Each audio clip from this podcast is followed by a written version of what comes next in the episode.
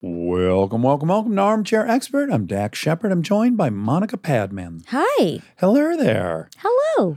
Well, if anyone loves a celebrity cook, it's you. Mm. Well, look, my chef's video didn't come out until a couple hours after it was supposed to come out. Oh no, was there technological difficulties? Yes. Oh my god. And I was on the run. I guess you'd say. Yeah. I would say you've replaced celebrities with chefs. Mm. Yeah. Yeah.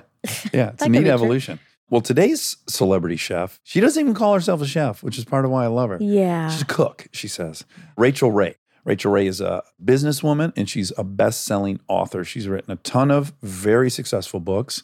She has, of course, The Rachael Ray Show, 30 Minute Meals, and she has a new book out called This Must Be the Place Dispatches and Food from the Home Front. It has 125 recipes in it from her home kitchen in upstate New York and a lot of stories of loss and gratitude as we will learn. Yeah. She's been through a bunch this last year and a half. So please enjoy Rachael Ray. We are supported by Squarespace. Guys, we have a Squarespace website that's just gorgeous. That Wobby Wob, you uh you built that yourself using all the templates, yeah? I sure did. Yeah, easy peasy. So easy. Well, the best part about Squarespace is it's an all in one website platform for entrepreneurs to stand out and succeed online. You can get discovered fast with integrated, optimized SEO tools, and you can choose from professionally curated layouts and styling options with Squarespace Blueprint. Plus, you can kickstart or update written content on any website, product description, or email with Squarespace AI. Head to squarespace.com for a free trial and save 10% off your first purchase of a website or domain with the code DAX.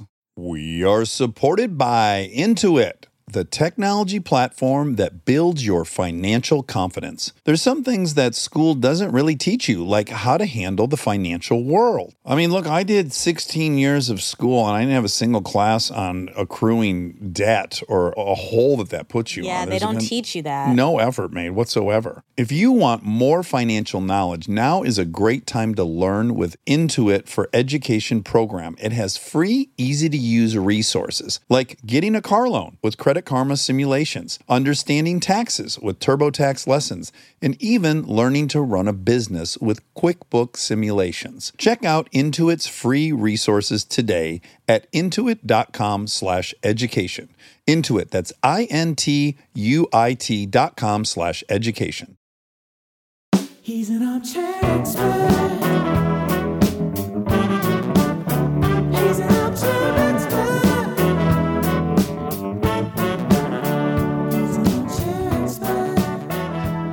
How are you doing? Where are we catching you? You have a beautiful fireplace roaring behind oh, you. know, It feels very cozy. a- autumnal and fall like. We're doing really well. I mean, considering the last couple of years, this was a house that we built for guests. I tried to design it to make it look and feel like our home. We had our home for 15 years before it burned down.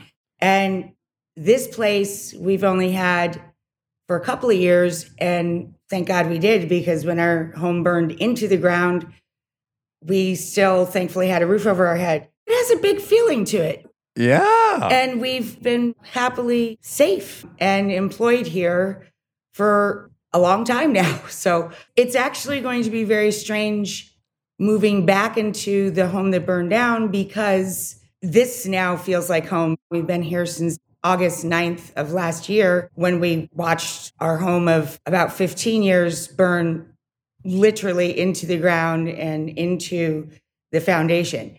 So, hmm. I mean, it's trippy. Like I said, there goes, I have these funny shaped ears. And every I'm time I you. try and put headphones in, they just fall out. I'm with you. I have a very hard time keeping hold of my headphones when they're in my ears too. I feel like my ear canal's like maybe pointed down or something, and maybe it's self lubricating too much. I don't. Something makes it nearly impossible. You do make a lot of wax. I make a lot of wax. Yeah. Thank you for pointing that Well, out. Well, I suppose I do too, because even at Food Network 20 years ago, they tried to put an IFB in me.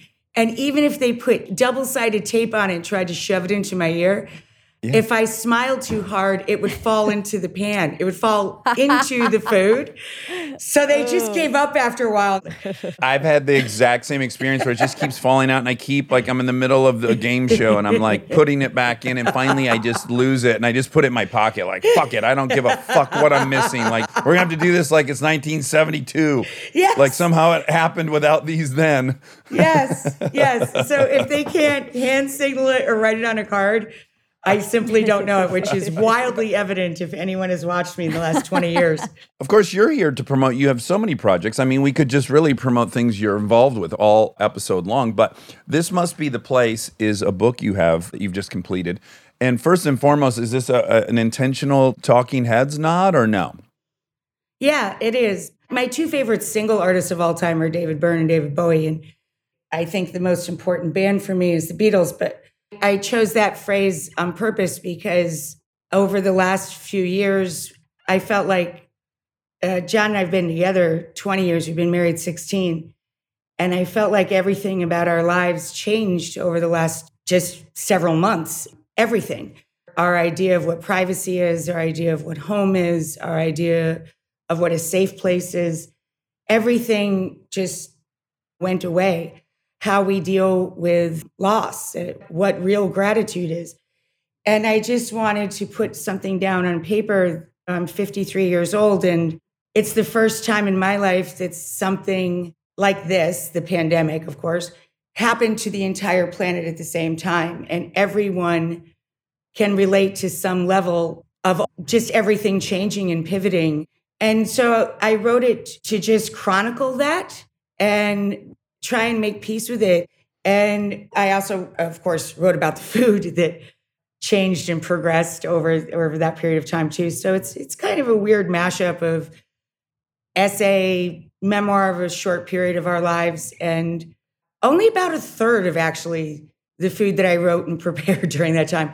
I was very upset with how much got kind of cut from it because I was so proud of how much work we produced in such a short time. John and I have done over well over 200 shows with just the two of us here. And John is a lawyer by day and has a rock band by night and never wanted to pick up a camera in his life.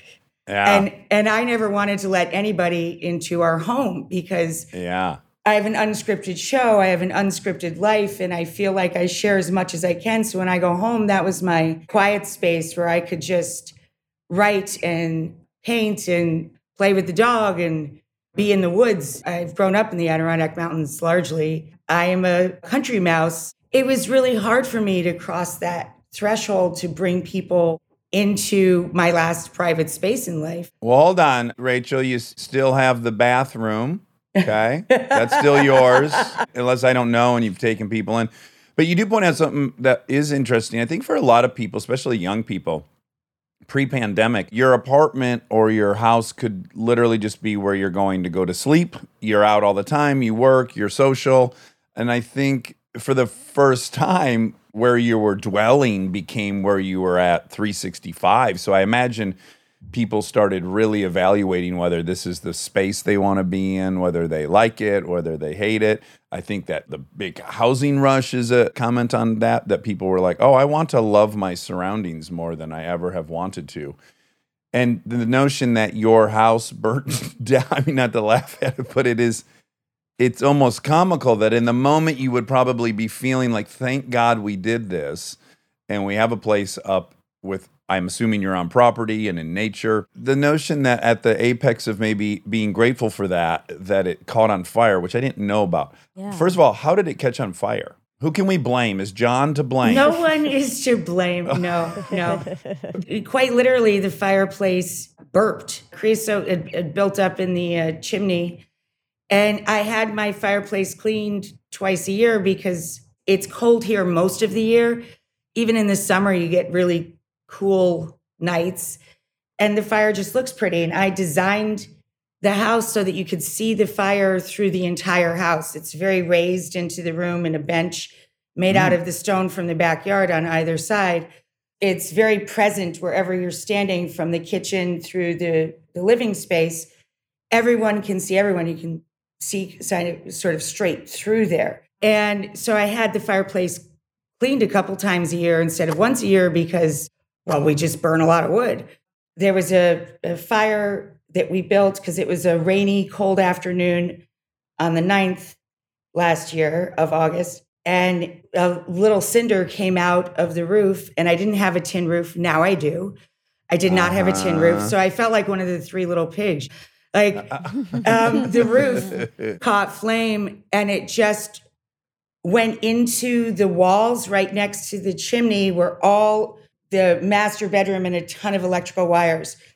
Because I work with firefighters and I'm on a firefighter, uh, Denis Leary's Firefighter Foundation, I'm on their board.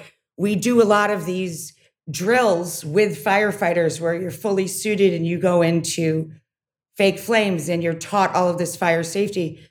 When our roof was on fire, I ran upstairs to try and gather some of our stuff and I could hear the fire in the wall and I knew what it was. I could hear the fire spreading down all the cords behind the wall and I knew the wall was going to blow out and there was no time to get anything. We left in flip-flops, the clothes on her back and that was that. Oh, wow.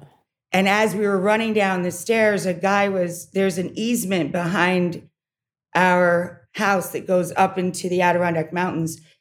And a guy was on his ATV with a cold 40 and a, and a cigar, having fun with his friends.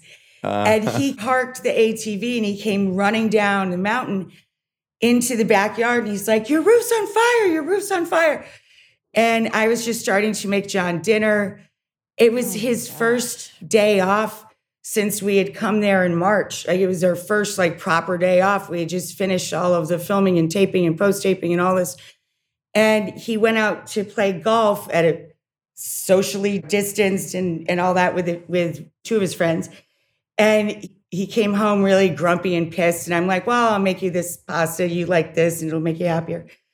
And while I'm cooking, there's this man running through the backyard with a cigar screaming, Your roof, your roof. And I came outside and yeah, uh, the roof was on fire. And he had already called, he said, I already called the fire department, I already called the fire department.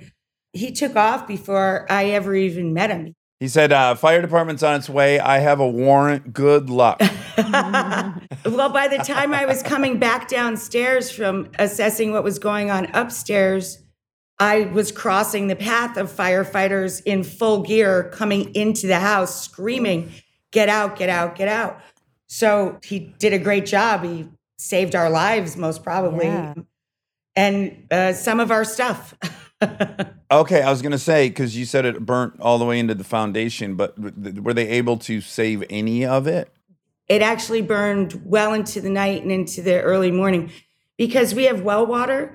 You can't just get tons of water immediately. So they had to use chemicals to try and kill the fire until the water trucks got there and then more water trucks. And now we we actually for the rebuild had to actually make a pond so that there is a water resource that this would not ever happen again. And the core of the house and the back of the house is what burned down and into the property. And mm. then once the water got there, it was very delayed. So it made this huge flood in the foundation and cellar area. Mm. So it was deemed a total loss, even though on the peripheral, there were some pictures left and some things like dishes that I wouldn't use again for obvious reasons because of Yeah, yeah. chemical exposure and all that. And the remediation teams that came were f- just phenomenal, very loving people that crawl through rubble and wreckage for people every day of their lives to try and help people save some things. And it makes you remember everything you've lost, but also be wildly surprised, like the best Christmas gift ever, when you see that something that you thought was definitely gone. Oh, look, well, this picture came back. It's just a trip. And once we moved here, six days after the fire, I taught a cooking class for kids all over the world for 10,000 people. And it was so weird because that was the first time cooking in a different kitchen from the one I had just gotten used to. I had to rebuild a pantry in just a couple of days.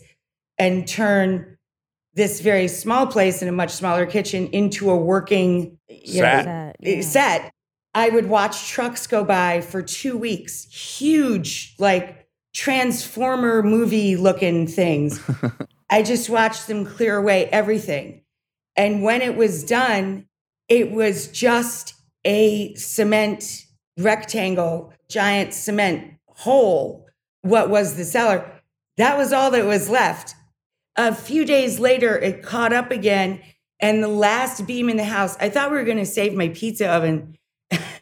no. Several days later, the last beamwork of the top of the house fell into the oven and cracked it in half. Oh, Oh, my no. split it, split it like a pumpkin.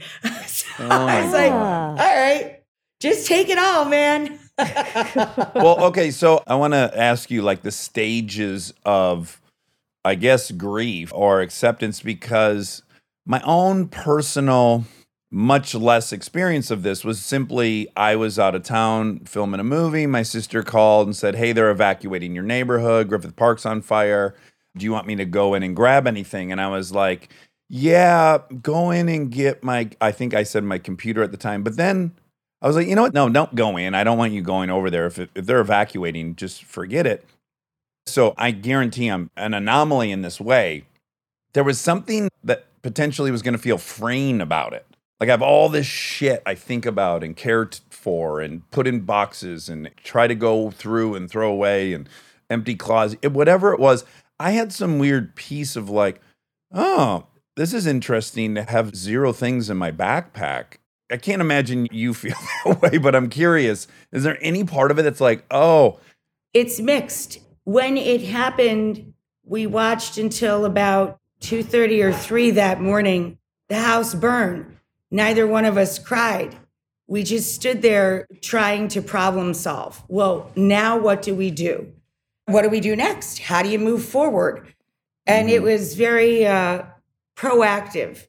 Then several nights later, I woke up about three o'clock in the morning and I realized I had lost all my mom's letters. mm, And my mom has very bad macular degeneration. She's blind largely in the in the center of both eyes.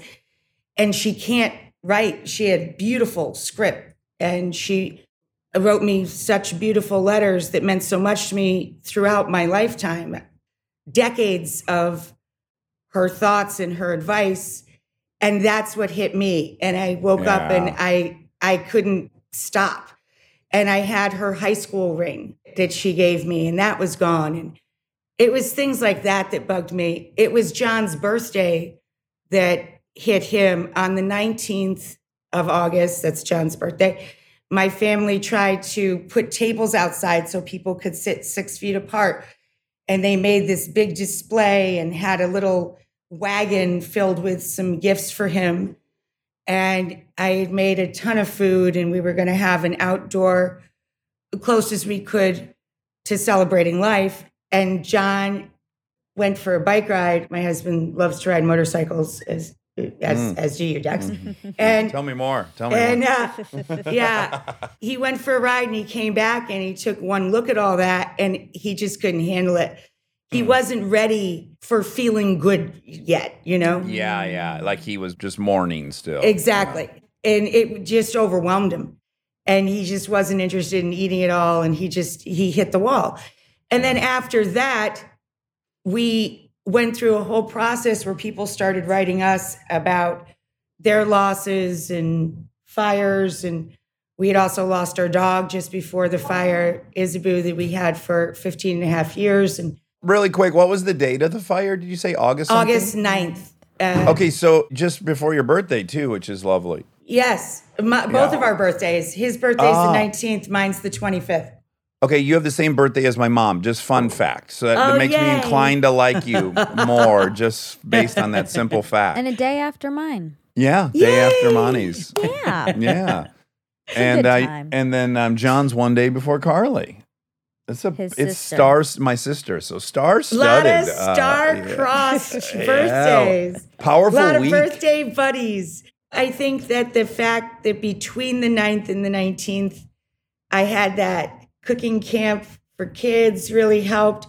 and that we started getting so many letters and and people reaching out to us and making us things ceramics and things to blankets and quilts and stitching words of love or their letters into quilts like it was just overwhelming Yeah. and I've been in television more than 20 years, and I've never had that experience where you, I read every letter and I open everything, and just to feel that amount of people being concerned about you was really, I don't know if cathartic is the right word. It just felt like, hey, this is going to be okay, and look at it from a different way.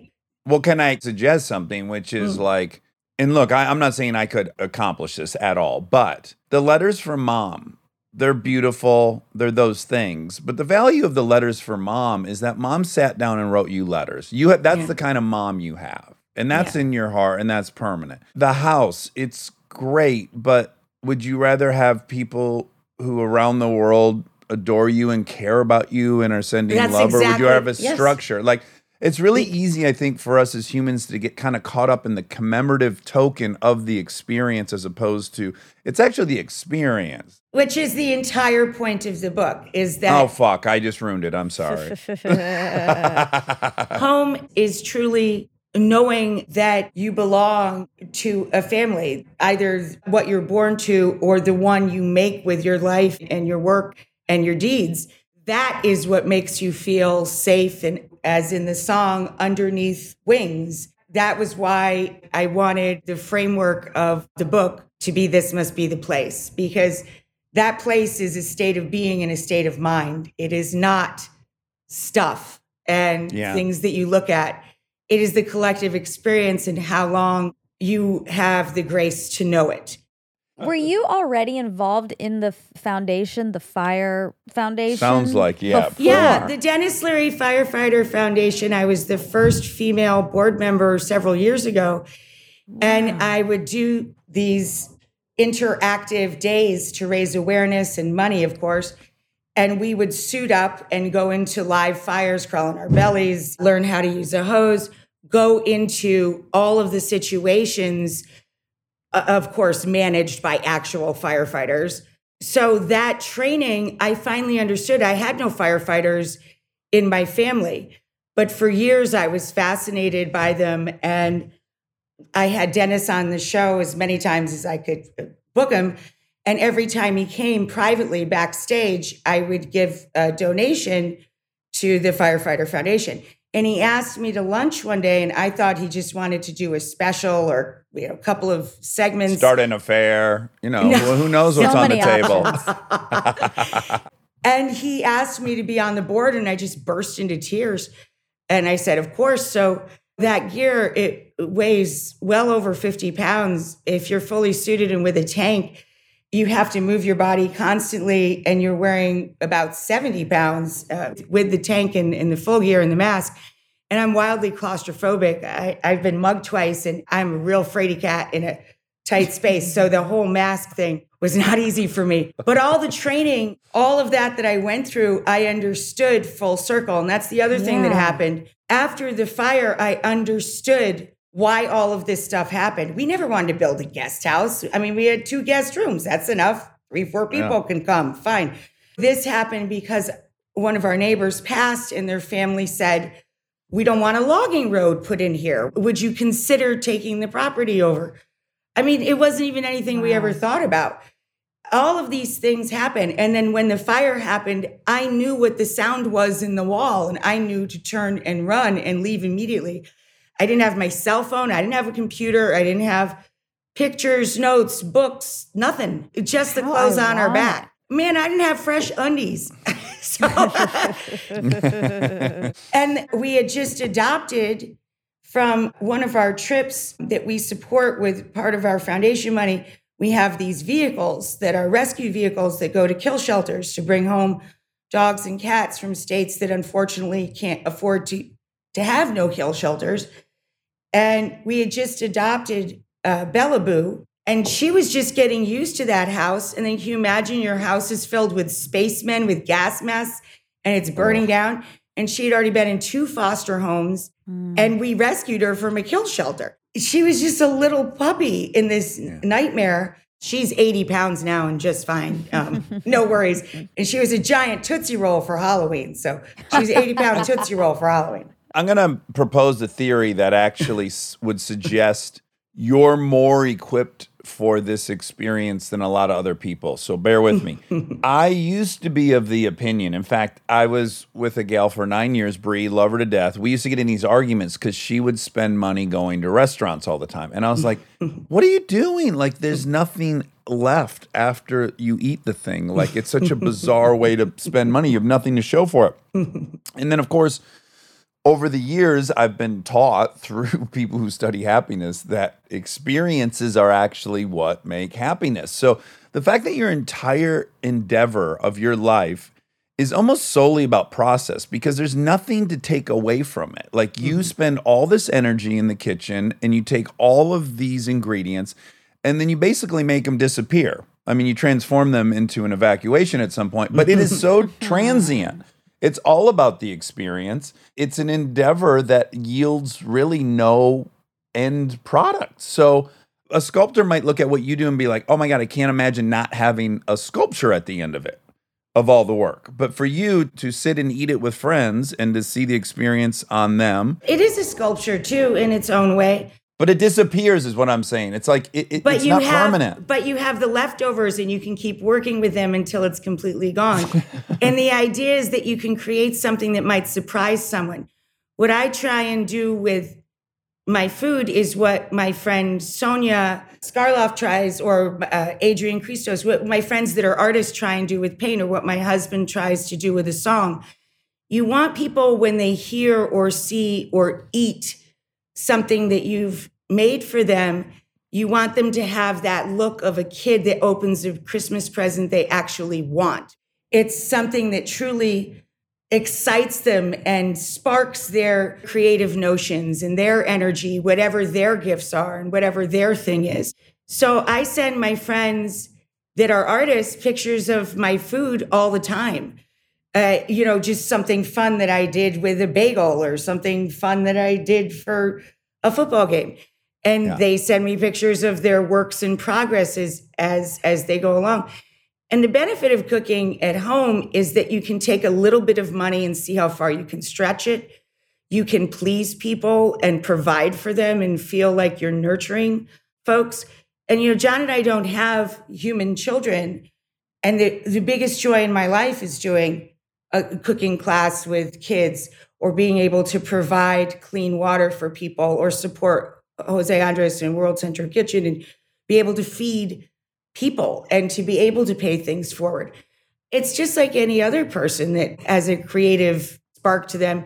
That's just how I choose to express myself because it was my happy place. I think just being in service, period, of, of any kind, but certainly growing up in the service industry, every day can be difficult. My first job was being, my first legal job was being a dish machine operator. It's a very humbling process. Everybody should have to do it for a while. Yeah, I did it at Big Boys. Oh, there you go. You Same drop thing as the Howard big- Johnson's, baby. Yeah. Hojo's. I was going to say your mom. Your mom managed a Hojo's, right? Several, several. And I was Several always Hojos. covered in old eggs, man. Even dogs Yeah. wouldn't chase me. They probably had the fat bin, like the uh, Oh, the, the vat. everything. Oh, yeah. Yeah, And yeah. changing of the oil for the fish fries and clam fries. And oof. Did you work with any work release people? Because I did. I they did have work not. I Okay. well, not that I know of, but I don't think my mom would have told me. Yeah, I worked with a real kind group of work release prisoners that would work that shift, and I would ride my moped to that big boys. And in the dead of winter in Michigan, I went outside, got on my moped, and I like slid off the seat. And I realized when they had emptied the uh, fat vat, they were nice enough to just coat my whole seat with grease. Which was very kind. I was 12. It was not a good a joke. Very much the same experience in the Adirondack Mountains. Okay, very good. cold, very icy, and fat. Well, it, summer or winter is no fun to walk on, step in, sit on, or be near.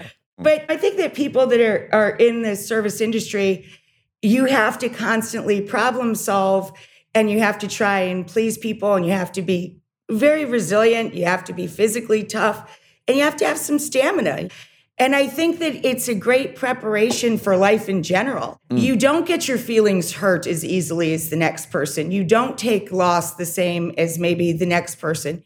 There's really no time, is there? No, it's there like isn't. there's no time to sit around and get into a self pity You spiral. can't. You can't. And that was never respected in my family. My grandfather was one of 14, and the four youngest came here. And the kids all worked in a pottery yard, and there was a terrible fire, and one of the brothers died. So they all said it was bad luck to ever go back to the pottery yard. So grandpa became a stonemason, and he worked cutting and carrying heavy stone for hours and hours a day rebuilding Fort Ticonderoga. He'd work 100 hours a week. He'd come home, and even if it was the middle of the night, he'd get all of his children. My mother was the first of 10. He'd take them out of bed and bring them outside to watch the northern lights. The skies used to be dark enough you could see them.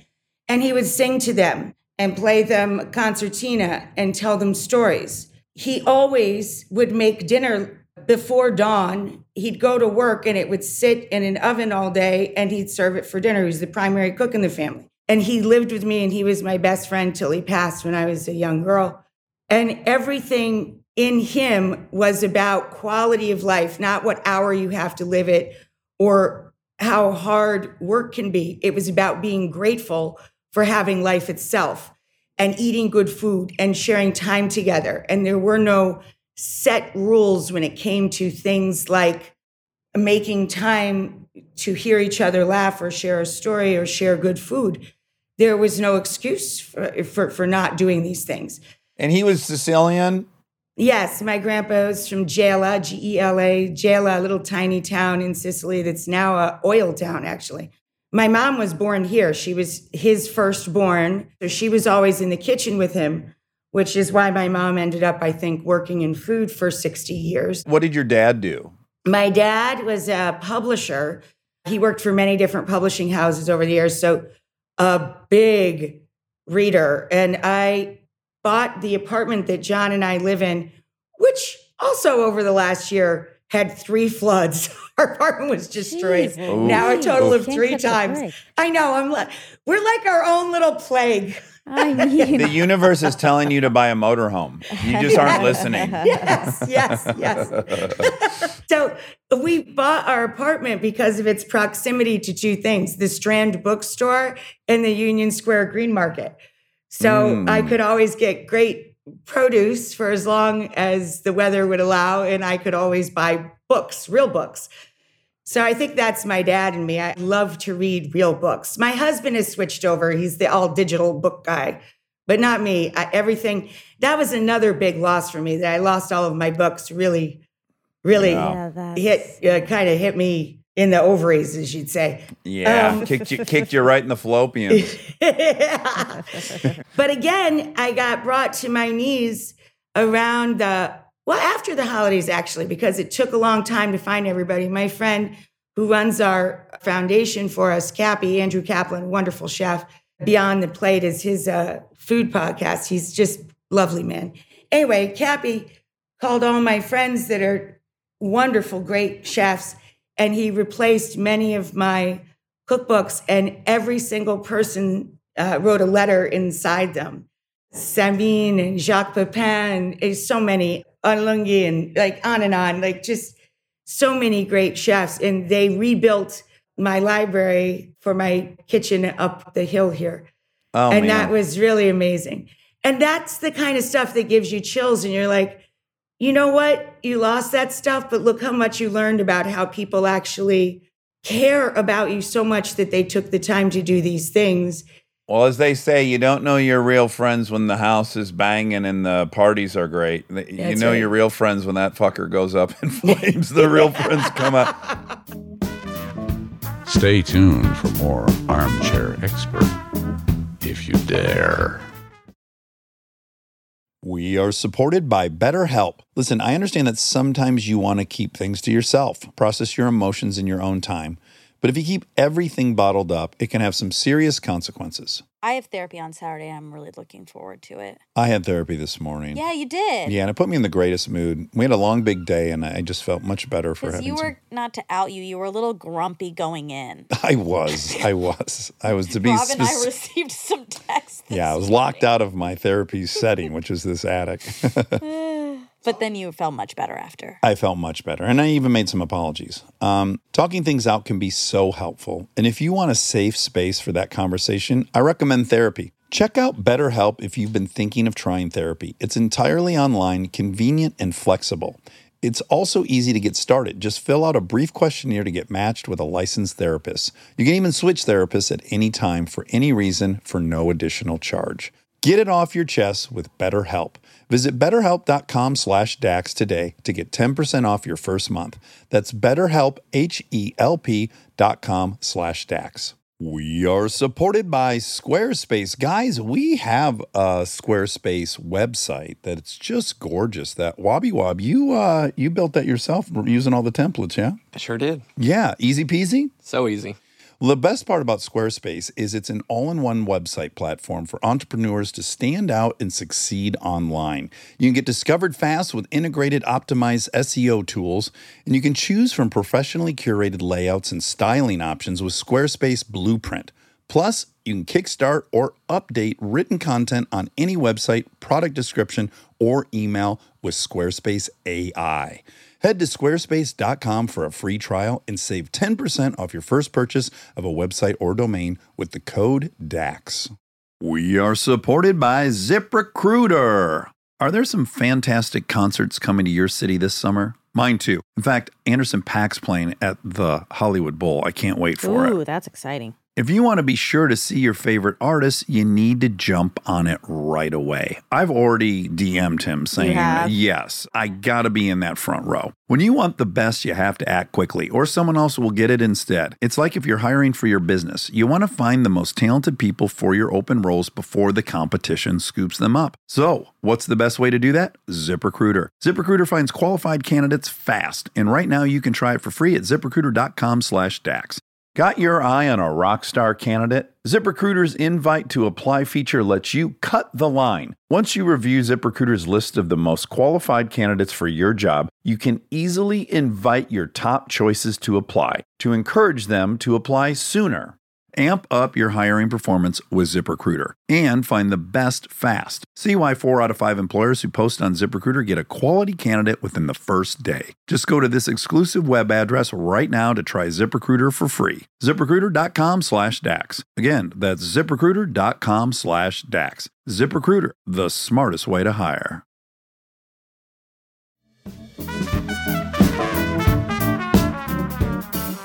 We need to breeze through some touchstones in your life because you're just a fucking hustler. So I want to know you grew up in the Adirondacks, as you say. Your mother was into restaurant management, a Hojo's, love it. You go to New York City at 27, I guess, and then you get yourself a job at a candy counter at Macy's, maybe. Was it Macy's? Yeah, I did start at a candy counter. Absolutely. The initial move, though, when you go to New York City, what is the game plan at that point? I had been a, a child in love with New York my whole life. And I just wanted to be a part of Macy's because it was a part of so many big childhood memories for me. And the food hall there was so extraordinary. And I just would do anything to get a job and be a part of that energy. And it used to be quite something. I mean, it was like Harrods giant food hall. And Yeah. it was a really, really big deal. And Michael Corsello, my boss, said, Well, I don't know, eh, maybe I'll let you babysit the candy. And then through a series of kind of weird circumstance and accidents, a position opened up on the fresh food side where the caviar was and the caviar wars. And the, at the time, 350 cheeses was a lot of cheese and the fresh cheese and the. That's not a lot of shop. cheese anymore. No, it's not a lot of cheese Oh my anymore. God. It really isn't. That won't So- even, wow. So he said, You're going to have this job for a very short time. I will find something uh, and someone far more qualified to suit this position, but just do some schedules and try not to let anything terrible happen and pack out boxes with, with the staff if you don't get written up by labor.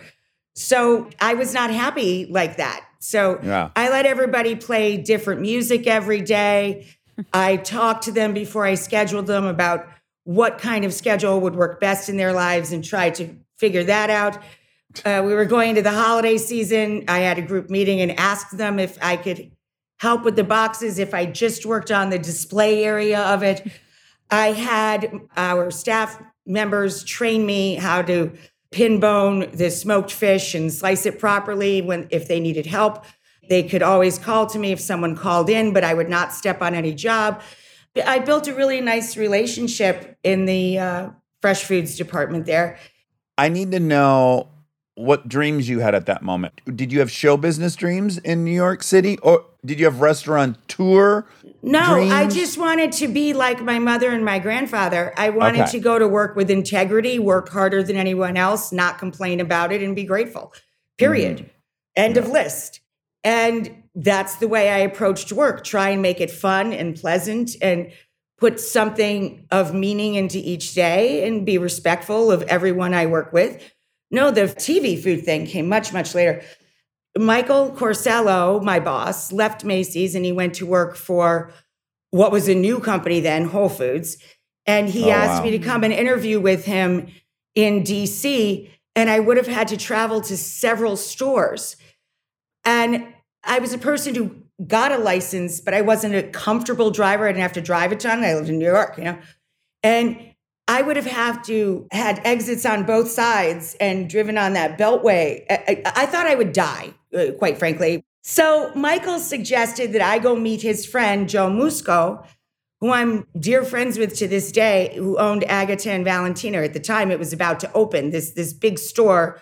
And he said, So go see my friend Joe if you don't want this job. And Joe hired me, and I, I was his buyer and his main manager. And I worked 100 hours a week, but so did Joe and Agatella, his wife. And they would drive me home at night, and they had a big, beautiful Mercedes. And she would sit up front, of course, the husband and wife. And I would mm. sit in the back. So I think when I got mugged, people thought I was in a car service because I was in the back. and the kid that mugged me the first time, I sprayed mace in his eyes Oh wow. and he started screaming when I figured out he had a gun and he had a friend hmm. watching the door. And then he was embarrassed in front of his friend. So he came back a week later, and that's when I got beaten up, and that's when I quit. Oh. And I worked out a notice, but then I moved back upstate. That's when I had to learn to become a better driver because I had to drive an hour each way to the marketplace I eventually ended up working at and started 30 minute meals at. And when I started 30 minute meals, one Christmas, we wanted to teach cooking classes, but all the chefs wanted too much money. So my boss said, Well, why don't you teach them? Your food's better than anybody else's. So I started teaching these three hour classes where you could learn six base recipes and I'd give you five riffs on each of those like six songs. yeah. Right. A way to riff on on these things. So if you gave me 3 hours, you could learn ostensibly a month's worth of meals and like football teams would come and bridal parties would come and teenager would come like it became this this thing and then that became a local news thing and then that became So a yeah, they invited her on the local news, and this becomes a thing. And then she ultimately gets invited to the to Today Show. That's and Then right. based on her appearances there, she gets. I get Food Network. Isn't that a? Just I feel stumbled. like either Sally Field would like that's a Sally Field movie in the Yeah, oh, eighties. yeah. It's That's so or, or crazy. it's Reese Witherspoon's kind of playing that on, uh, On morning show. morning Oh, show. morning show. Yeah. like the hard Scrabble Yeah. girl from a small town. I, it's kind of almost suspiciously unbelievable, but of course it's well, the a real few things in your life are Yeah, yeah. suspicious. Yeah, but as all that's ramping up, this is my kind of last curiosity about you is is the workload is insane. Can you see in front of me? These are all my notebooks. Uh, this is how all of the work is done. Everything starts on pen and paper, and this is everything I'm working on just now.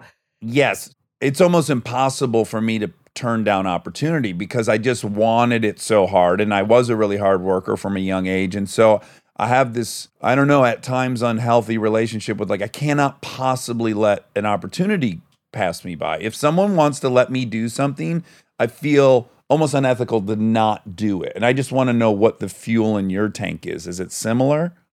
Absolutely, as long as I can do one thing. My mom said, if you're proud of any job that you have, you have to take pride in being the dishwasher, in being the anything in life. And no matter how hard it feels, you have to find what is cool about that and do it better than the next guy or girl could. And that gives you a certain peace because the worst thing that can happen if opportunity presents itself is that you go back to where you just came from. So if you can get to a place mentally and emotionally where you're not ashamed of that, where you're happy with that, where you're proud that you were brave and could try again or start over or find beauty in something that you you kind of dread, then really you can be fearless. You can try anything because the worst possible thing that can happen is that you go back to where you just were. Uh-huh. So why not try? And so that's where it gets That's an interesting framing. Is that like your safety net you already have? That's kind of an interest. I've not heard that thought Yeah. process. Well, that's the only way, I think. As long as I know I did a good job today, I don't even look more than a couple days ahead in a schedule. It's too overwhelming and my wheels will spin too much and I'll never go to sleep.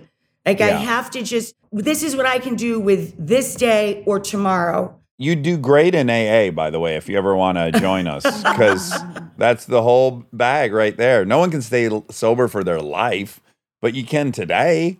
Okay, uh, is there any pathology in it though? Do you have like a scarcity mentality? Is it hard for you to feel safe, like you're safe for life? Because I would have to imagine. I spoke with your accountant this morning, and we went through some stuff. You're probably safe, but do you feel safe? I've never cared about money a day in my life. Not once. Oh my God! Wow, I've never that's- ever cared about it. I haven't looked at a checkbook. I have no idea if I'm worth two nickels or uh, a lot. Me and your accountant figured out you're worth 111 million dollars. This will be exciting for you to know. I, I sincerely don't care. I've never worked for money. I'm teasing. I, I'm teasing. And I've given away more money than I thought I would earn in several lifetimes. Our foundation, I mean, I think we're at like $70 million from dog food and selling dish towels and pots and pans. I build our businesses to be what I want, how I want, affordable, the best quality, especially when it comes to animals, of course, I'm feeding them. But that is what generates what I think my worth is. When I look at mm-hmm. my worth, the number I care about is how much did we raise with our hard work and the collective creativity of all the people I choose to work with for a greater good. I have a dog. I don't have humans. I want to leave something when I'm dead. I don't know if that's tomorrow, 20, 30 years from now. I have no idea. I want my life to have been worth something, and that's how I measure my worth. I have zero, zero awareness of my personal worth, and I don't care. That's Yeah, why yeah, I'm that's- very that's great. careful. That's why I'm very careful about the people I put close to me and the people I put close to money. I would like them to be responsible, of course, Yeah, and know what they're yeah. doing. sure. But I'm fine. I knew when I bought my first cabin here after I was mugged and moved back up here and all that, it was 575 a month rent to own. So a percentage of my mm. rental every month went towards the down payment. I bought that property for $110,000. I paid for it over time with cash, three and a half acres and three bedrooms, only one oh toilet, no dishwasher, but it was my land. That's what made me feel safe. I knew I had a place to die. Every period after that in my life, I could care less. I didn't think about the money when my house burned down. I thought about my mom's letters. I love that we had a safe place to go, but now I know why all those things happened. All those dominoes fell. I bought land in Italy over three, three and a half years ago. I found the land. I just got to work on it this last year after the pandemic, but I bought a piece of land that had no electricity, no running water, no plumbing. The two buildings were a stable and a stable keep, and it was filled with dead animal carcasses. oh I- wow. It's just Wow, there wow, was wow. literally nothing there, and my husband Yeah. said to me, Talk "Honey, about this, curb appeal. my husband said, honey, There's places all up and down the road that say Vendesi, you know, for sale. I'm sure they have plumbing. Couldn't we look at anything that has like a toilet? but I wanted the land. It was the land that spoke to me. I thought my grandpa would have loved it. And I just wanted the land.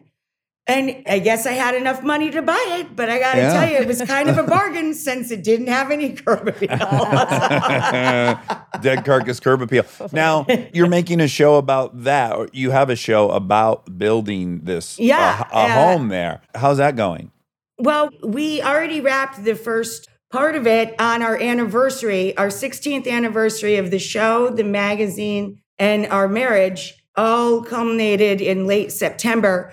And we made that the end of the first part of that story. It'll air on A&E in the spring, like full-length ones, but now they're already up on uh, can watch 12 minute episodes of it on Facebook, which is very ironic because I'm not on Facebook personally. So Yeah, yeah, yeah. I, I can't watch it. So, Yeah. but, but everybody else can. People seem to like it.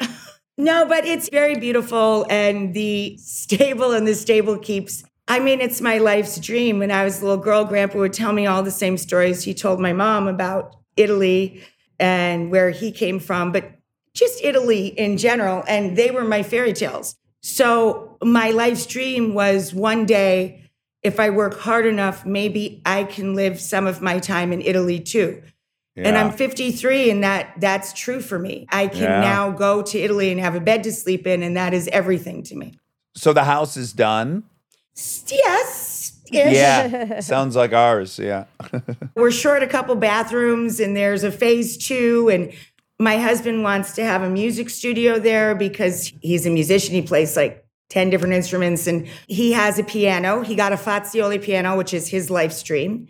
All right. That is there. And Does so he have a Ducati there? He does not. He has a BMW there. A BMW 1250 with really fat tires that's good. Those are great. Those are great. But can I give you a suggestion for his Yeah. birthday? He definitely needs a Ducati Multistrada for that that area. That's what he needs. I will give him your advice. Next August, there may be a Ducati joining the family. Oh, But as for there right should. now, he has a, a BMW with a very low seat. We're not tall people. Okay. And the tires are special for roads that have pebbles. It's got knobbies. Yeah, it's an adventure bike. It's uh E- exactly. yeah, yeah, because of where we live, he can't get in and out of his own house if he didn't have something like that to help him out. The Ducati's nice once he gets to the autostrada, you know. Well, and also the Multistrada I'm suggesting you buy, same as that bike. It's Oh, it's got cool. uh, it's got enduro setting. You can ride off road, but he needs to be on an Italian twin. He needs to feel the. You know I what I'm saying? I agree. Yeah, yeah, yeah. I agree. Do you feel like people are, when they meet you, they're surprised by you based on your TV persona? Or does it you think it adds up? I don't know. I don't spend a lot of time thinking about it. I mean, I guess I did when I was much younger. I mean, there used to be whole websites uh, called I Hate Rachael Ray. And a lot of chefs, uh, of course, famously, were not thrilled with my appearance on the scene because I wasn't chefy enough or uh, pedigree enough for the gang. But that's not who you work for in life. And I try and learn every day. I try and make myself a better cook and a better host and a better uh, human neighbor, community member. And that's the best you can do. I have never spent time thinking about those who don't or those who don't care for me. Not every kid is going to like you on the playground, and that's life. And I learned that in kindergarten. My grandpa made my lunch every day, and I loved it. Nobody wants to sit next to a kid that eats sardine sandwiches, you know? No, no, I, I don't want to be around that kid. No. I'd rather sit with a glue eater. less smell, less smell. Okay, Rachael, I got to ask you one question. I'm sure this is the last thing you want to talk about, but I only bring it up in terms of how much we're all shifting out of this water we were in. Like, I, I think of it most with these recent documentaries about like Britney Spears, like the questions people asked her when she was a minor about her sexuality and the shaming that happened. And I just wanted to know from you there was like some controversy over you being in FHM.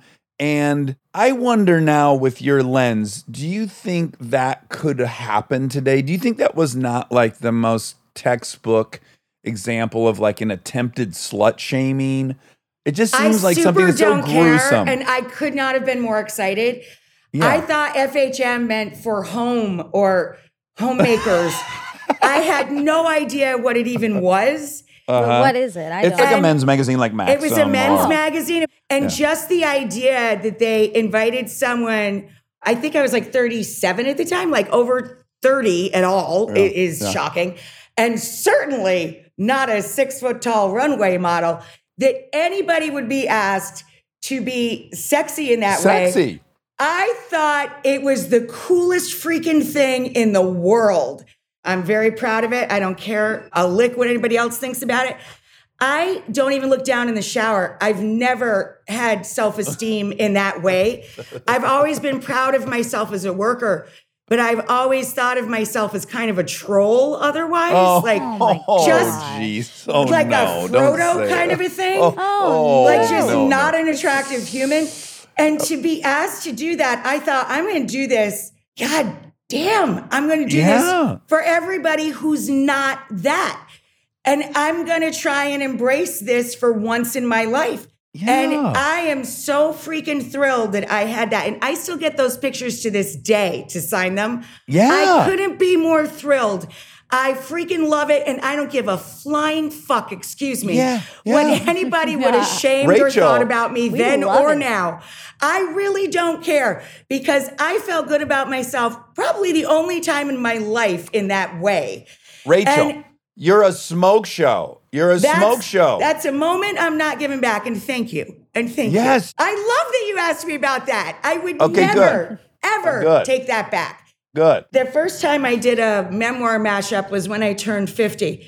And there's a whole chapter in there about what an awkward celebrity I am and how awful I am at any circumstance where I'm forced to actually pretend to be one. And I just suck at it. like one time I even told Meg Ryan this in person. One time I was behind Meg Ryan and I had to present an award at Tribeca Film Festival. And I was wearing a dress that's really low cut and I'm such a sweater. And they had those nip things on. And I got so sweaty the nip fell out of the bottom of the dress on my on one side.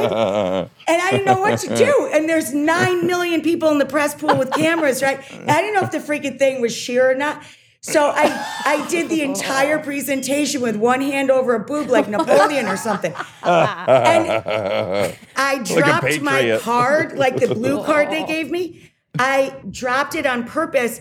And when I bent down to pick it up, I shoved the nip onto the palm of my hand. And thank God it stuck so no one behind me could see that the nip had fallen off. Oh my god. And I did the whole thing with my This is a Sally Field movie. This is a And- Sally Field movie. I, when I went to the White House for the last state dinner, I didn't know they were going to put us at the head table. We are at the Obama's table. Uh, I had been working with Michelle for years on kids in- initiatives and school food and the Let's Move campaign. I had no idea. And I wildly inappropriately dressed. It was like 85 degrees. And I had on a giant fall skirt with like autumnal leaves all over it and a black turtleneck with cap sleeves. But I was on the road traveling the whole time before, so that was all I had to wear. So, whatever. I go there, I'm pouring sweat. I look like a drowned rat. Walking into the White House, I'm in these giant high heels that I never have to wear and I can't walk in them. And I stick the high heels through all of the crinolines and they get caught up on the giant shoe. And the lady at the check in desk had to go find shears and cut my foot out of the crinoline before I went down the line where they take your picture when you're about to meet the president and the first lady. Oh, like doused in sweat, boob sweat, everything. It's also a Mr. Bean movie. As much as it's a Sally Field Yes, movie, that it's- is me. I'm Bean. Oh, it's great. oh They had to cut me out of the dress, man. Oh. Nothing makes me panic more than high heels and somebody else's clothes. I can't handle it. it's another thing I love about working from home all these months and, and the pandemic. I just get to be me. Yeah. I'm wearing jeans and sneakers and my own shirt. I'm not in other people's clothes. I'm in my clothes. And even when I went back to the studio, they worked so hard to make it look like here. And they let me just continue being me. Like I didn't get pressure from our partners saying, Hey, could you step it up a little? Or do you own a dress still? I just go out like I stay in. And I really appreciate that. And it's something that I just should have always done. I should never have done television 16 years ago where I tried to look like an anchor or a different type of host or whatever the idea of a TV host should be. I never should have tried that. It doesn't work for me. I'm best when I can just roll myself. And I always do that with my words, but it's very liberating to now do that just in general. Like, you don't Yeah. like it? Uh, Okay, that's Yeah. fine. You don't have to. Flip the channel, baby. Yeah, exactly. Switch the channel. Okay, so Rachael, I've done your show several times. and I it's know. So, So, is Kristen. Yes. Yeah, so so fun to do. And I guess my last question is: Am I your favorite guest of all time? I don't pick favorites ever with food or humans because it's dumb. It's a dumb pursuit. But I will say your personality is something I deeply appreciate. It's a fucking hard job. I don't think people realize how much is going on. I know that when I've hosted shows similar to yours, it feels like 12 minutes has gone by and the whole hour's gone by. Like it's such a stand here, now do this, now this segment, this segment.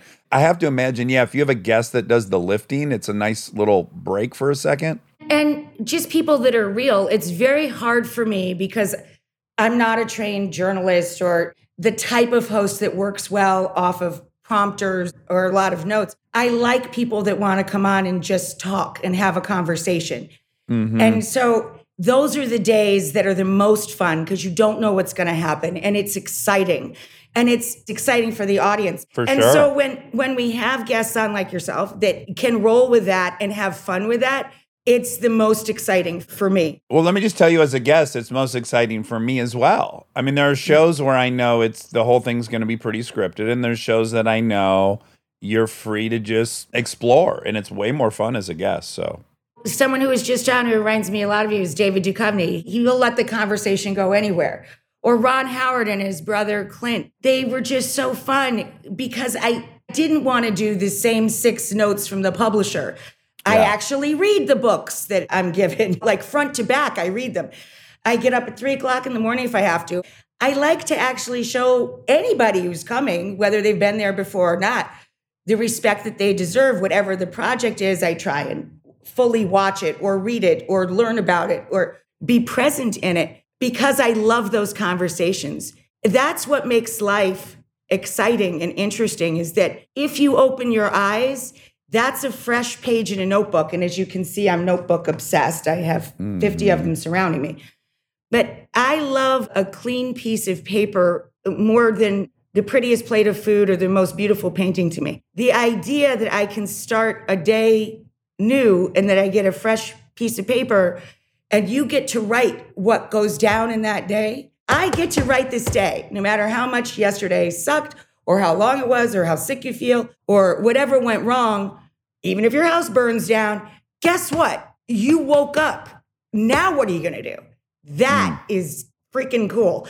And being able to go to work, and if you're lucky enough to have a day full of people that I also love a day that's not all filled with people of celebrity, that it's filled with real heroes and our neighbors and just people that have pivoted in, in the right way to help each other instead of bitch at each other or complain about what your neighbor isn't doing instead of trying to help your neighbor come to a better place or closer to you instead of farther away from you. I love a day that has a combination of getting to know your real, true neighbors in your community and learning something you wouldn't hear on all the other shows you might watch a person of celebrity on.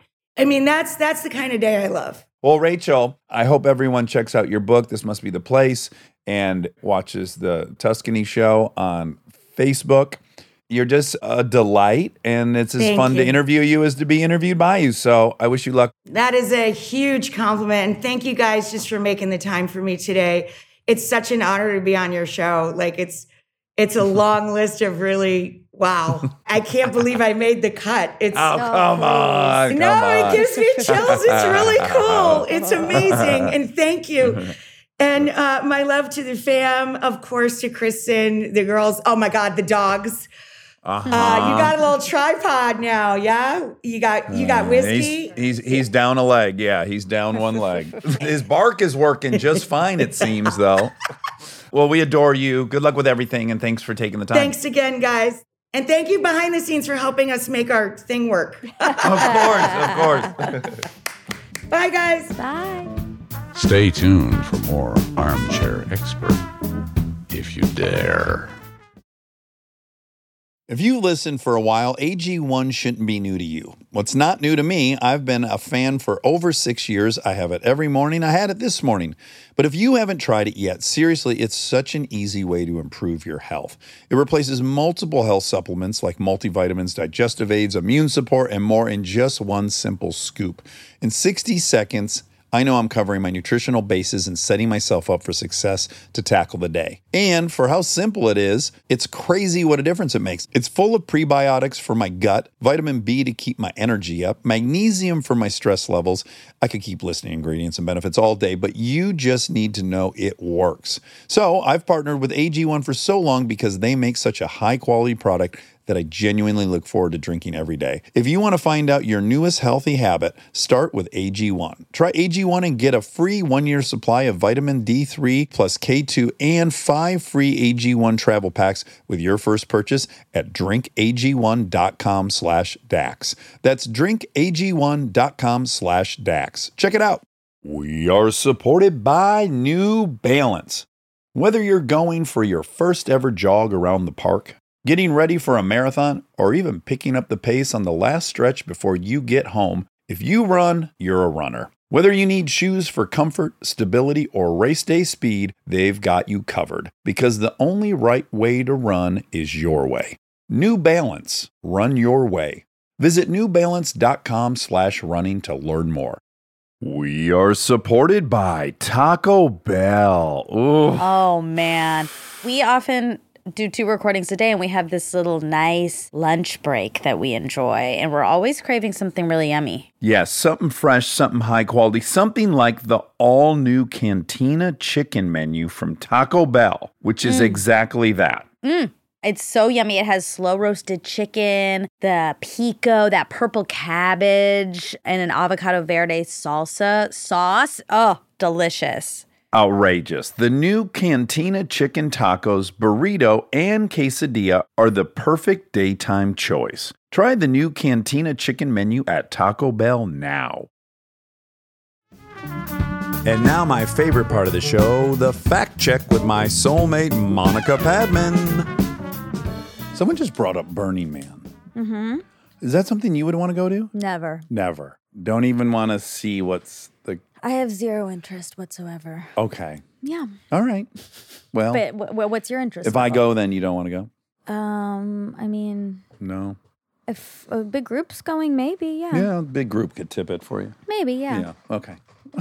Do you want to go? I do for sure. Yeah. Mm, I want to see the chaos. I'm nervous about all the dust. I don't love being in a big exactly. cloud of dust, but yeah, I want to see people ride their bicycles naked around and stuff. I want to see what's happening out there. I get the curiosity. Yeah. I'm sure it would be an interesting experience, but I bet I would be pretty miserable during it. It'd be novel. It'd be Mhm. memorable. Whether or not it's enjoyable, we don't know. Big question mark there. Oh my God, this is that's a sad ding ding ding start to this fact check. Uh oh, what? Rachael Ray's house burnt down. Burning Man. That's the same thing. Okay, all right. Okay. Okay. That was the craziest story ever. I didn't know that. That her house burnt down? Yeah, She seems to have a hell of an attitude about it. she really does. I mean, it seems like she got there over time and through grief, but I will say though, having never had a house burned down, I just I will say I did not want to move out of our old house, as you know, and I was anticipating missing it so much. yeah, And what's funny is I haven't thought about it since we left. Uh, This is such a huge shocker to me. yeah. It's so weird. I'm like, oh yeah, I just walked out of there, and I don't, you know, I don't like have a yearning to go be in that house. And I would have, I would have guessed the opposite. I was wrong. Do you think that's a um, personality thing? like specific to me and not necessarily like a human universal. Y- Maybe, yeah. Uh, well, I was inclined. Here was the story I was telling myself. I was inclined to think I'm I'm the type that needs it more because we moved so much as a kid Yeah. that one of my allergies as an adult has been moving. I lived in one apartment in Santa Monica for 10 years, and then I lived in that house for 16 years. Yeah. Uh, and I could have moved out of that one bedroom apartment a ton of times, but I just don't like to move. It- It's Yeah. so I would again, I would have guessed I would have had an opposite reaction, but it just hasn't been the case. I would label you as someone who has a easier, I don't know, easier, but e- easy-ish time moving on from With things. change. Yeah, I think some things that you are very connected to for a long time, they end and it doesn't break you.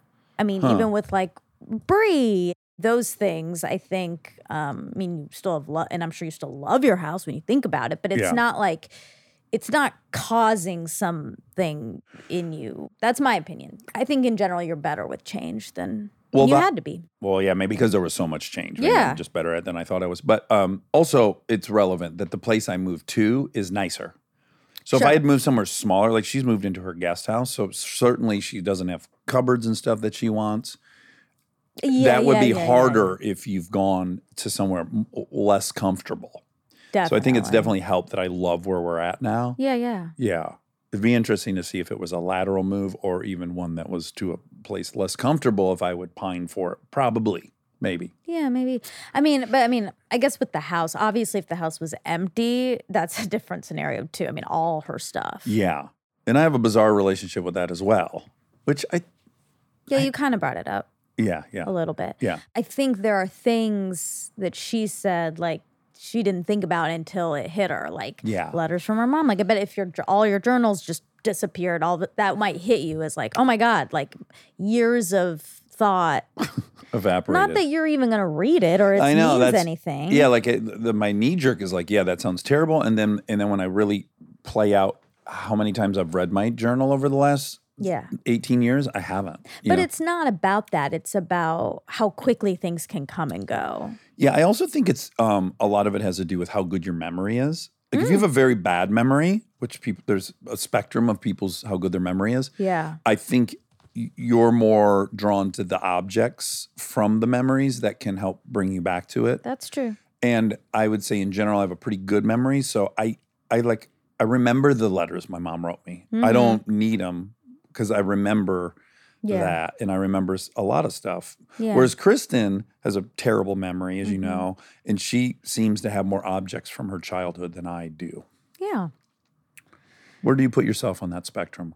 I like tangible reminders. Yeah. I have like memory boxes and stuff. They live at my parents' house. So it's not like I'm like looking at them all the time, but I like knowing that there are like trinkets from my life that Yeah. have meaning and And when you're home for the holidays, I've you'll done you'll you'll sift through it. yeah. Yeah. I have a memory box in my closet and once every 2 years I do a show or something where they want a picture of me when I was younger and then I get into that box and I'll Mm-hmm. See a couple things yeah that are that are sweet. Yeah, it's nice. I have to do a shout out Oh. because we're coming up on the holidays, which is obviously wrapping paper time, Oh, uh-huh. which is my favorite Your- time. It's your yeah. and I I bought some the other day from my favorite store in Venice, my favorite wrapping paper store in Venice. I love that you have a favorite wrapping paper store. I do. I didn't even know there were wrapping paper stores. Well, they probably would call it. Let me see what it's called. Well, we could say the urbanic or urbanic. U R B A N I C. You're asking the wrong guy. Well, I don't know, but it's one of those two. But they call it paper boutique. okay. Pa- So what do they got stationery in there as well? Yeah, they have lots of cute stuff. Like Okay, it's an products. adorable store. Paper towel. Sure, probably. probably decorative paper towel. And I love it. And I haven't been since pandemic. I ordered a bunch of wrapping paper from them, and one of them was cherries, Oh. which was so cute. But oh. then they emailed me and they said, We're so sorry, but we're actually out of the cherries.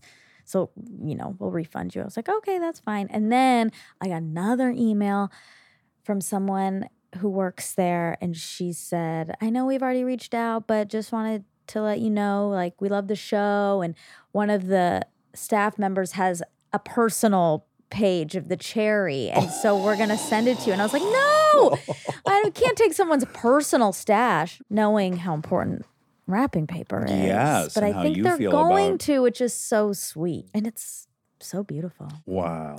It's a really good store. Oh man. Yeah. Did you go there in person recently? No. Or you just go there online? I went, it, it was the first time I bought online, actually. But I just didn't Venice, think- California, right? Not Yeah. Venice, Italy. Yes. Okay. yes, okay. Venice, okay, okay. California. I just didn't think I'd be able to make it over there Right. It's on the other side of the world for us. by the time I had to start wrapping. You could fly to Vegas sooner than you could drive to Venice uh, many times during the day. I agree. Crazy. You should look at favorite, uh, see if there's any great um, wrapping paper offerings in Vegas. Okay. It's just a 45 minute flight away. Okay, that's easy. I'll look. I'll look into it. Speaking of the West Side, I was on the West Side yesterday. Yeah. Not in Venice, but a little east of Venice. West of the 405, which Yeah. is the most important demarker. Exactly, which means because I had a massage appointment, which was lovely, brand new Mm. place, milk and honey, awesome. Had a massage appointment at three. Each. Yeah. So I knew I couldn't head back until seven at the earliest. Yeah, so let me just, I just need to break this down for people who don't live in California or Los Angeles. If you are on the west side of the 405 starting at 3 p.m., you cannot leave. Nope. You either have to take Sunset, Wilshire, or Santa Monica Boulevard, and you can't take any of those three. You'll sit. You'll just sit. You'll get there just as fast as if you wait till seven o'clock at night and get in your car. It's insane. It is insane. But I knew that. I knew that going in. I was like, okay, I'm gonna Be there for the week. exactly. So this is what I'm gonna do. I'm gonna have my massage, and then I'm gonna walk down the street and edit and get a drink at. Shout out my incredible designer. She designed this restaurant, Oh, really? AOC in Brentwood, and it is. oh. Named after the politician? I think it predated the politician. Oh, okay, okay. but it's beautiful in there. So I went in, sat down. I immediately felt a little uncomfortable pulling out my computer. So it's like, I don't think editing's on the table, literally. Yeah. So I was like, okay, that's all right. I'll just eat and have a drink. And I was so lonely at that dinner. Oh, wow. And I'm usually very good at eating at restaurants by myself, going to, you know, whatever, doing stuff by myself. I, Yeah. I have no problem. But um, I did have a problem. And it was coming off of just having this conversation about being like, yeah, I'm grateful for wherever I am. Uh huh. What unique things do you think tilted it in the lonely direction? Like, what made it different from other meals you've had by yourself? Was, being on the west side part of it? Like, you- you're weirdly not choosing to be there at that point. Like, guess, you're yeah. there because you have to be somewhere. Maybe a little trapped. yeah. Uh, but not, but but yes, I think you're right. Like, if I choose to go to dinner by myself, that feels like I have some power, Power, yeah. and control. And yeah, I didn't. I had to kill some time. This was the option: sit in my car or go to a restaurant that I'd been wanting to go to. So I think maybe that's partly why I felt bad, as I was like, "Oh, this doesn't feel good," but I was excited about it. Right. So that's a bummer. So I think, yes, the choice element where at home, if I'm in London, I don't care at all because I'm exploring. I'm The story is I'm getting to exploring, see yeah. stuff and it's this is not that. This is I live here and I'm by myself. Right. Which ironically you would have been anyways, even if you were married, because no one was going to go with you to the west side all day. Yeah, probably not. You know, like you really would be in the exact same situation. Yeah. You would just part of your story would be, I'm lonely right now, but I have someone at home. So yeah. now I can't. I'm not that lonely. Well, which is a story, but it's also true. Like that story is would be true. And- what I'm pointing out is that you actually wouldn't be comforted real time by a partner sitting with you. It would be the abstract notion that the partner is somewhere. A hundred percent. But That's if- why I'm calling it a story. Like it's it's not tangible in front of you. Yeah, yeah. But if I have a partner somewhere, then that moment in the restaurant is not indicative of the rest of my life. Right. It's unique and it's not permanent. Yeah. Right. I think we're getting somewhere. I think the feeling of it being permanent. Yeah. Yeah. But that's what it is. It is per- like I think It's not permanent, but it feels like it's permanent uh, in that restaurant. Yeah. Yeah, it's not. It's not. Yeah, I mean, you got to start backwards from the are you the one person in Los Angeles that can't partner up? And there's no way that's that's just so blatantly not the case. Yeah. That's not the reality of anything. But in that moment, most certainly it feels that way. Yeah, it's all it's all just feelings. Yeah. They all they come and they go. You can feel empowered, and then you can feel lonely. Yeah. Life is a fucking seesaw. It is. Anywho, that was that was my evening. Hmm. How was your evening? Woke up to pee three times. Went to bed at 207 pounds. Okay. 207.4 pounds. Peed several times throughout the night. Okay. Then a transcendent evacuation. Got on the scale 201. Wow. Wow. Well, six pounds between bedtime and morning time. That's a That's impressive. In the, you know, a gallon of water is 8.8 pounds. So I'm imagining at least five and a half pounds of that was water. You're so hydrated. I'm too hydrated. You know, that's why I didn't like um someone responded to our theory, my theory, not ours, about not pooping when you're getting chased by wild game or when you're Uh-huh. on vacation. Uh-huh. This person said, I think it's dehydration. And dehydration's this kind of catch-all thing. I think I'm I'm gonna put it on par with like toxins. Oh no. Yes. No, you can't do that. I'm that. going to. Like for for a decade, everyone talked about toxins. And you got to do this cleanse, get rid of the toxins, toxins, toxins, toxins. And now to me, that's transitioned to people are dehydration's everything. Now I believe in dehydration, Okay. but I think it's very over amplified. So, anyways, you couldn't be more hydrated than I am. I don't think. You are extremely I'm about to pop usually with water. So it's just like, no, that's not. You know, a lot of people are not dehydrated when they travel. Some but people do are. you have problems when you travel pooping? I don't think you do. I don't think I do either, but I would explain that as I've been at 14, I was doing car shows. So all summer, I went to 20 different cities in a summer, and I did that for 14 years. And so I think I just traveled so much that when I'm traveling, it actually doesn't feel like a novel or scary or new situation. Mm. Okay. So I think could be that. Could be that you're hydrated. It could be.